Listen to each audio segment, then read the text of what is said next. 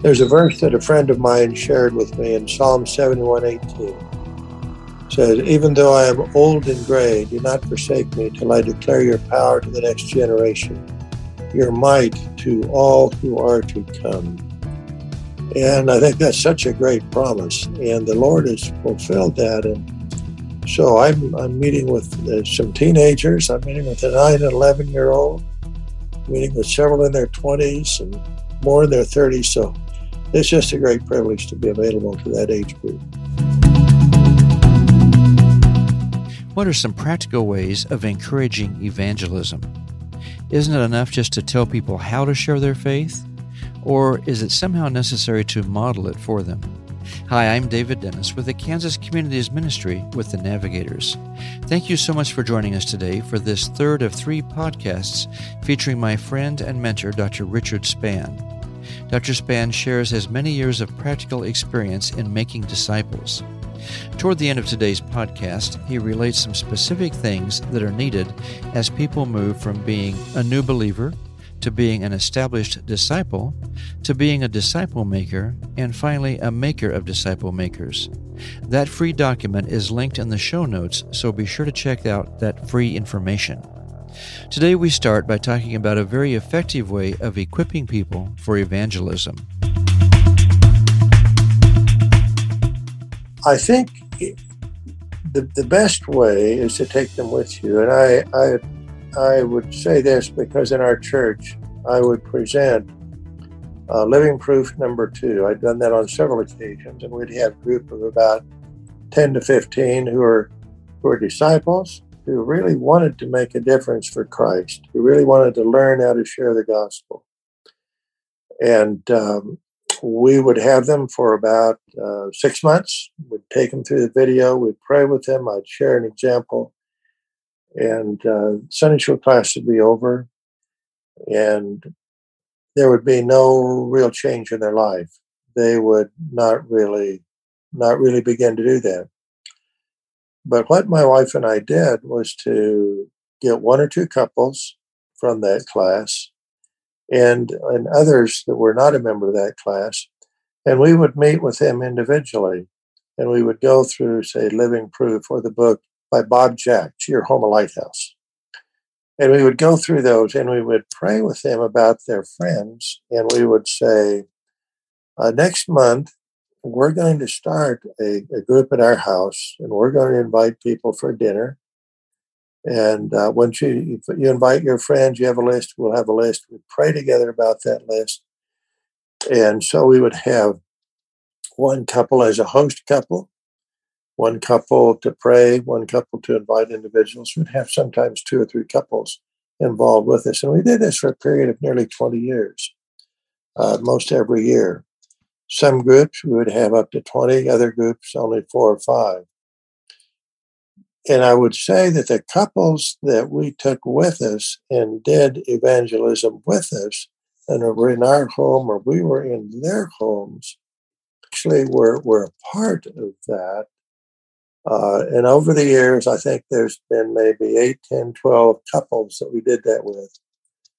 Near, all, nearly all of them that I know of are still doing that today. They're still doing that today.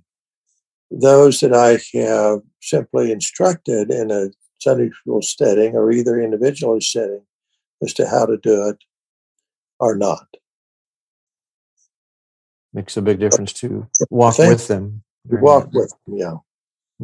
We um, tend to think that if we meet with someone who is more mature in the Lord, that we can kind of skip the early development process sometimes, but we need to remember that people will tend to reproduce in their lives what we've done with right. them. And I think you have an interesting story about that um, with the friend that you used a pamphlet to share your faith with.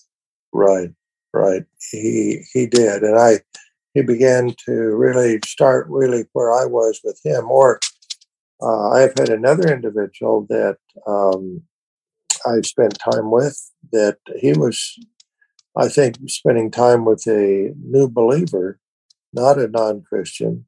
But mm-hmm. again, uh, rather than start with uh, growing in Christ, which is what this person needed, or to look at scriptures, he began with some uh, very esoteric uh, treatise on the Christian faith that maybe was produced several hundred years ago. But we didn't wasn't where that person needed. I and I have found, unfortunately, a little resistance to this. People naturally want to uh, do things that they're comfortable with, but backing up and starting with a person uh, with something that they know well themselves uh, is difficult, I think, sometimes for people. And I have had some individuals that have stopped meeting with me because I have asked them to go back up, uh, back up to their point in time in order to learn a skill that they needed for working with people. And it's a difficult, difficult lesson to transmit and learn. Yeah. yeah. Since several of us are in the grandparent phase of our lives, do you have any thoughts on materials or methods um, of working with grandchildren, let's say in their early teen years or in that time frame? Right, that's a good question. I, I do have uh, grandchildren in that area, and I have three here in Wichita. One is 18, one 20, and 21. And the 18 year old, uh, I've been meeting with for about a year and a half, maybe close to two years now. Uh, we've gone through uh, Young Man, and we've gone through uh, Every Man a Warrior. We've gone through the topical memory system. We've gone through a number of verses to memorize on prayer. And so he's very open and teachable. He's making a difference now in his high school friends. And so I meet with him once a week for lunch and we go through that.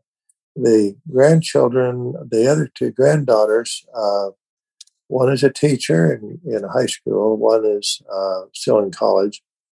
But I meet with them once a week for lunch or breakfast individually, and uh, we pray together. I ask them what we can pray together for. One of them uh, has other people that she meets with as well. And so we occasionally go over scriptures. She's going over some scriptures and memorizing those and several Bible studies. The other one, we, we pray together and I encourage her. There are different, different levels of need. But to try to be uh, available to them always and to uh, encourage them to share a little bit of my life and always be sure to pray together. And what, what I've noticed is that there's different opportunities. My wife would shop with them. And, and that's that's been a different sort of thing. So, but for their birthdays and for Christmas, my wife would uh, take them shopping at Maurice's or different stores. And so uh, I was aware of that. So for their birthdays and Christmas, I said, uh, let's go shopping. So I would sit in Maurice's store, which is a, a young ladies store, and sit there in the chair and watch them, uh, you know, bring out stuff. And it was really kind of interesting. But I uh, I got to where actually the, the store owners kind of recognize me now. I've been in now there several times with a couple of the girls, and they see me coming. But one of them said this week, I said, you know, Grandpa, Grandma used to take us shopping for Easter dresses. Uh, would you would you want to do that? And I said, I'd love to do that. So tomorrow morning at eight thirty, I'm picking him up, and we're going to go out for breakfast and then go Easter dress shopping. So that's a new new wrinkle on life for me. But they do appreciate my observations, and uh, I am a little bit colorblind in some areas, but uh, despite that, it's it's working out pretty well. So I think available to them, and they, even the little boys who are nine and eleven, as a grandfather, I need to be available to them. I pick them up for school once morning, once a week, and pick them or I take them to school once a week and then pick them up three times. Try to go fishing with them, do other things with them as often as I can to build that relationship. And they're in a Christian school now, so they're getting good instruction. But at some point, I'm I think a little early for that. I will begin to challenge them in looking at scripture just between the two of us. Mm-hmm. Good. Yeah. There's a verse that a friend of mine shared with me in Psalm 71 18 says, Even though I am old and gray, do not forsake me till I declare your power to the next generation your might to all who are to come. And I think that's such a great promise. And the Lord has fulfilled that. And so I'm, I'm meeting with uh, some teenagers. I'm meeting with a 9 and 11 year old, meeting with several in their 20s and more in their 30s. So it's just a great privilege to be available to that age group. Some years ago, I, I looked at, there was a man that I meet with who's very, works in human resources. He's a very detailed guy, and he wanted some thoughts how to specifically bring a person from convert to disciple, uh, disciple to disciple maker, disciple maker to leader.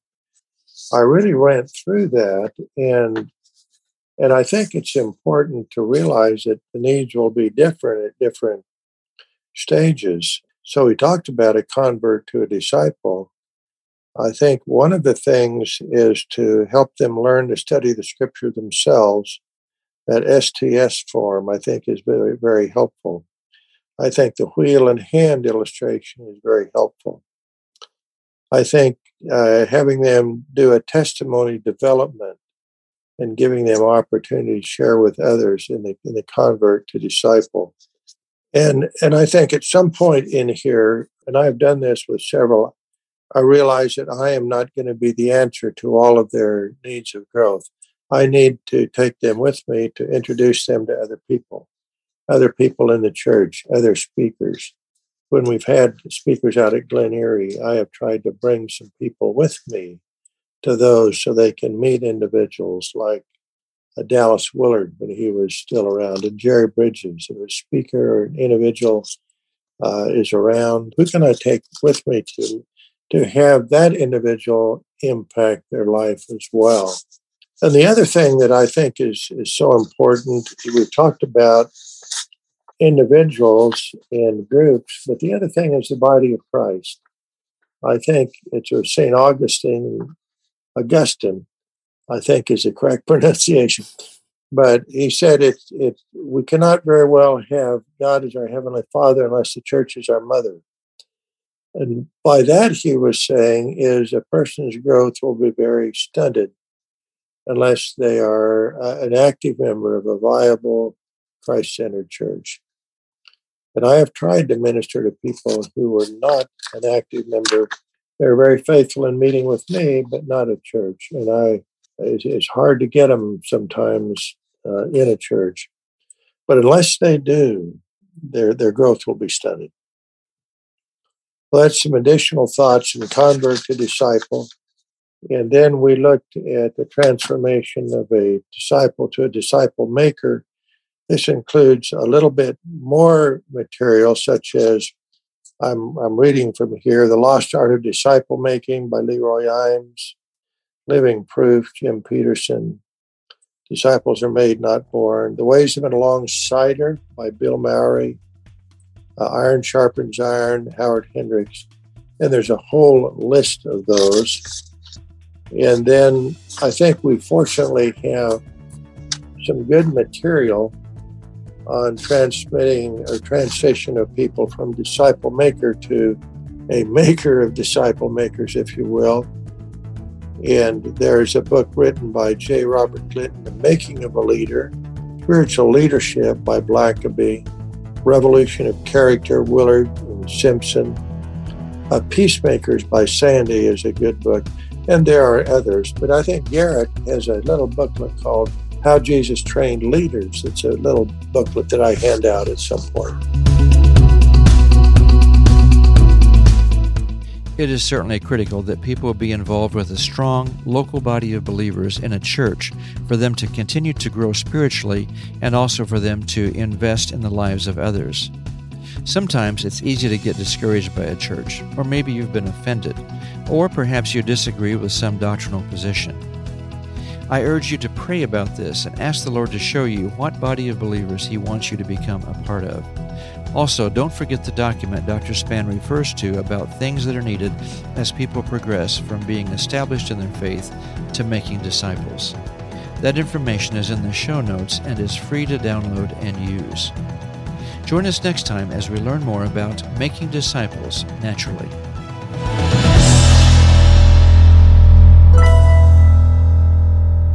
The views expressed on this podcast are those of the speakers and are not necessarily the views of the navigators, nor of the Kansas Communities Ministry. Thank you for listening.